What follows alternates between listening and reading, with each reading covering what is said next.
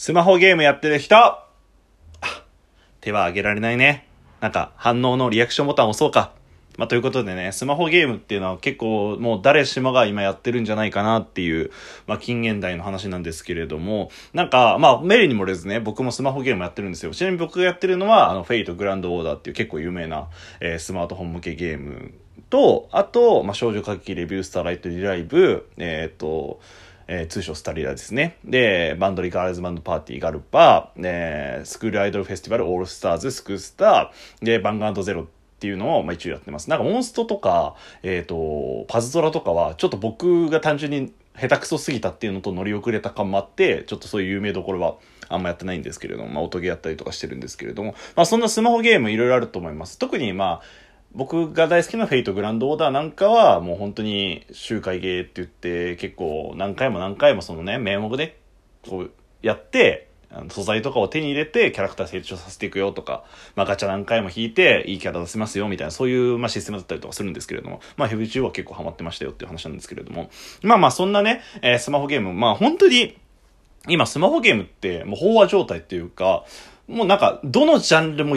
出尽くしたんじゃねえかっていうぐらいスマホゲームが多分世の中に溢れ出てると思うんですよ。なんていうか結構システムとしては結構確立されてて、あとはもうその、まあ、題材っていうの？その何をモチーフとしてやるかみたいなそんな違いなのかななんてことも思ったりとかするんですけれども、なんか、スマホゲームって、いや、そんな飽和状態ですから、企業さんも結構広告とか打ち出して、人の目に触れるようにしてくるんですよ。で、まあ、テレビ CM もすごい工夫を凝らして、まあ、有名な俳優さんとか女優さんとか、えー、声優さんとか使ったりとかしたりとか、あと、やっぱ、め、結構みんな目にするんじゃないかなと思うのは、あの、YouTube の広告でめちゃくちゃ出てくると思うんですよ。今なら何、何円、何円ガチャ無料とか、今ならこれできますよみたいなとか、まあ本当にシンプルにこういうゲームですよっていう紹介さをしていただいたりとかね、まあいろいろあると思うんですけれども。で、僕はあのあんまりスマホゲームいろんなものに手出すタイプじゃなくて、決めたものを割とパシッとそれだけやってるタイプなんですよ。で、まあ結構僕は趣味として普通にやってるので、そんないわゆるもうずっとこのキャラのために何周も回して、例えば FGO だったら宝具5まで重ねてぐらいまではやらないんですけれども、まあ本当にライトに楽しんでる人間なんですけれども、まあ思ったことがあって、スマホゲームのその CM 見て思ったことがあって、なんか最近のスマホゲームは、周回とか飛ばしがちじゃね？って思ったんですよ。なんて言ったんだろうな。周回っていうのは、なんか簡単に説明すると、さっきも言ったみたいに、その素材を手に入れるために同じ面を何回も何十回もこうプレイするみたいな感じで、そういうのをイメージしてくれればいいんですけれども、なんて言うんだろうな。スーパーマリオで例えると、スーパーマリオの1の1の面あるじゃないですか。あれの、なんか残機を増やすために、こう、同じ1の1を何十回もプレイするみたいな想像してくれていいと思うんですけれども、まあそういう周回プレイっていうのがあるんですね。でも最近のなんかスマホゲーム見てると、その周回プレイをしなくても大丈夫ですよとか、こう放置してるだけで全然、あの、キャラのレベル勝手に上がりますよ。レベル999までいきますよ。みたいな。そういうのがあって、なんか思ったのが、あ、もしかして今の、その、スマートフォンゲームをやってるユーザーが求めてるものって、そういう習慣の煩わしさとか全部取っ払って、なんだ、キャラクター、好きなキャラクターをめでることなのかなって、そこにこう価値を見出してるのかななんてことを思いましたね。もう見たの、見たことあるのが、本当ガチャ好きなキャラが出るまでガチャ引きますとか、周回しなくても、そのキャラが勝手にレベル99になりますとか。まあそういったことが多いのかななんてことも。まあもちろんちょっと僕が一部その局所的に取り上げてるだけかもしれませんけれども。なんで、なんか僕らのスマ、やっぱスマホゲームのイメージって一面一面をやっぱちゃんと操作して、で、あのー、まあそういういわゆる周回プレイっていうめんどくさいことをやって、なんか自分のキャラクターを育てるっていうのが、そこに多分結構価値を見出してたと思うんですけど、そうじゃなくて今はもう好きなキャラクターがいる。このキャラ使いたい。だから、このスマホゲームやるっていう風にシフトしてるのかななんてことを思いました。もっとも本当に確かに周回プレイってクソめんどくさいんですよ。僕もやってて、うっぜ時間の無駄だってめっちゃ思ってたんですけれども、まあそういうのがなくなって楽しめる反面、そういう、なんて言うんだろうな、自分のキャラクターを実際使うっていうことがなくなると、なんかその物足りなさみたいな虚無感みたいなのもあるのかななんてことを思いました。まあどっちがいいか悪いかっていうのはもちろんないんですけれども、なんかそういう、昔？昔っていう、昔ってほど昔ではないですけど、ちょっと前のスマホゲームの価値っていうのと今のスマホゲームの価値っていうのはちょっと違うのかななんてことを思った次第でございます。つうわけで本編に行きましょう。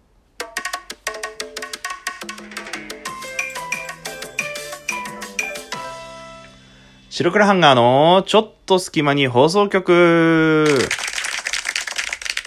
さあ、始まりました。白黒ハンガーのちょっと隙間に放送局。お相手は、えー、胸を刺す衝撃浴びて、あの頃に戻られないガチ、えー、白黒ハンガーピルクル土屋でございます。えー、この番組は寝る前の数分間やスマートフォンをいじってる時間など、皆さんの寝る前にあるちょっとした隙間時間に僕らのタイムない会話を聞いていただこうというラジオ番組です。ぜひ、寝る前の数分間や、何か作業している間の作業 BGM として活用していただけたらなと思います。はい、えー、皆さんこんにちは、こんばんは、おはようございます。白黒ハンガーのピルクル土屋でございます。本日は白黒ハンガーピルクルの土屋の個人会となっております。りますよろしくお願いいたします。ということで、まあ、前半スマートフォンゲームで趣味の話変えようと思ったかもしれませんけれども、まあ、今回はちょっと、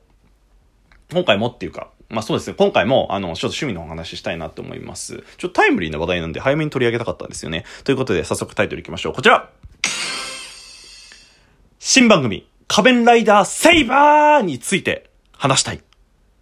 ということになっております。はい。まあ皆さん、えっ、ー、と、仮面ライダーご存知だと思います。あの、1号とかね、まあ、クーガとか、まあ僕らの世代だったらやっぱファイズとか龍騎とかなんですけれども、まあそんなね、仮面ライダー、まあ1個前、つい、あの、令和初めてのライダーっていう仮面ライダー01だったんですけれども、その仮面ライダー01が、まあ終了しまして、まあ本当に先週の日曜日から仮面ライダーセイバーっていう新しいのになったんですね。まあなんで、こちらの1話放送されてるの僕の感想だったりとか、あの、そちらの方をまあ話していきたいななんてことを思います。はい。なんで、まあぜひちょっと興味ある人は仮面ライダーセイバー。まだね、1話なんで全然追いつけると思いますんで、あの、一緒に、に、あの、追っていけたらななんてことを思いますのでよろしくお願いいたします。まず仮面ライダーセーバーって名前がちょっとかっこいいよね、普通に。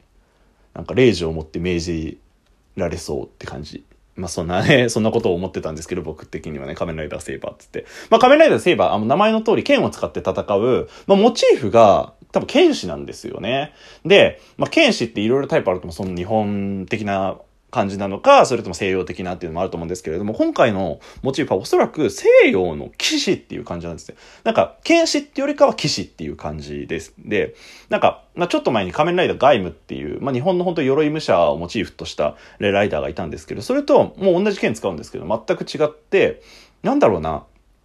左側だけにマントがあるような感じ。なんかデザインだけ見たら僕仮面ライダーすればめちゃくちゃかっこいいなって思ったんですよ、普通に。ゼロワンもかっこよかったけど、セイバーは本当になんか西洋騎士っていう感じの風貌をしてる、まあなんかスタイリッシュで、うん、細くてかっこいいななんてことを思いました。なんかとにかく第一印象は、あ、仮面ライダーセイバーかっこいいじゃんって思いましたね。で、まあ、仮面ライダーって大体何かこう、モチーフがあるんですけれども、今回は、まあ、剣士っていうのはあるんですけど、剣士と本なんですよ。で、主人公の設定が一応小説家なんですよ。で、本屋さん経営してるその店長っていう風に、で、えー、仮面ライダーセイバー自身も、まあ、剣で変身するんですけど、剣と、まあ、本、本がサブアイテムみたいな感じだって、本と剣を合体させて変身するっていう感じなんですよ。これ本当によくわかんない。聞いてるだけだとマジでよくわかんないと思うんで、ぜひあの公式サイトとか見てほしいんですけれどもね。まあなんで、剣士×文豪、剣豪×文豪っていうのが、まあ、今回のドンモチーフらしいです。で、思ったことが、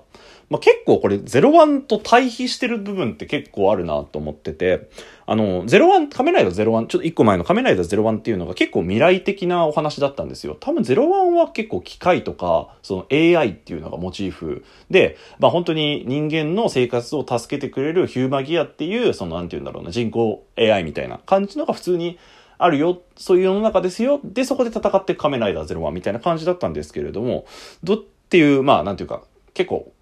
近代的というか未来的な感じ、世界観だったんですけれども、なんか仮面ライダーセーバーに関しては、どっちかっていうとファンタジー寄りなのかなって思ってて、本当にモチーフもドラゴンだったりとか、戦う世界もこうなんか、結構ふわふわっとした、本当になんかジャックと豆の木みたいなファンタジーみたいな世界だったので、そこを対比してたりとか、で、えっと、01に関しては結構変身のそのベルトとかも結構英語攻めだったんですよ。ジャンピングトゥザスカーみたいな感じだったんですけど、あの、セイバーは結構日本語なんですよ。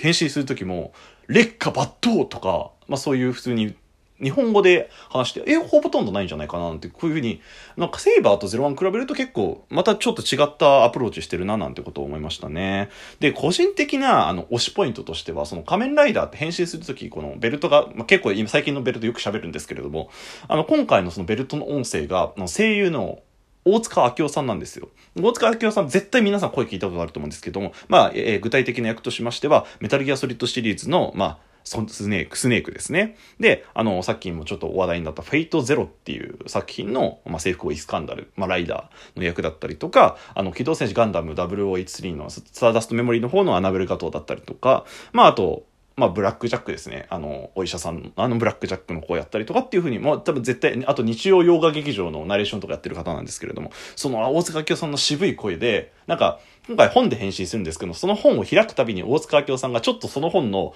なんかあらすじみたいのを朗読してくれるんですよ。だからそれすごいなと思って、なんで、なんか返信アイテムっていうよりかは、あれ普通になんか大塚明夫さんの再生するための本のボイスみたいな感じで、本当になんか、渋くてかっこいいななんてことも、そこはすごく今日、僕個人的には嬉しかったですね。前作も、あの、早見翔さんがね、声優の早見翔さんが、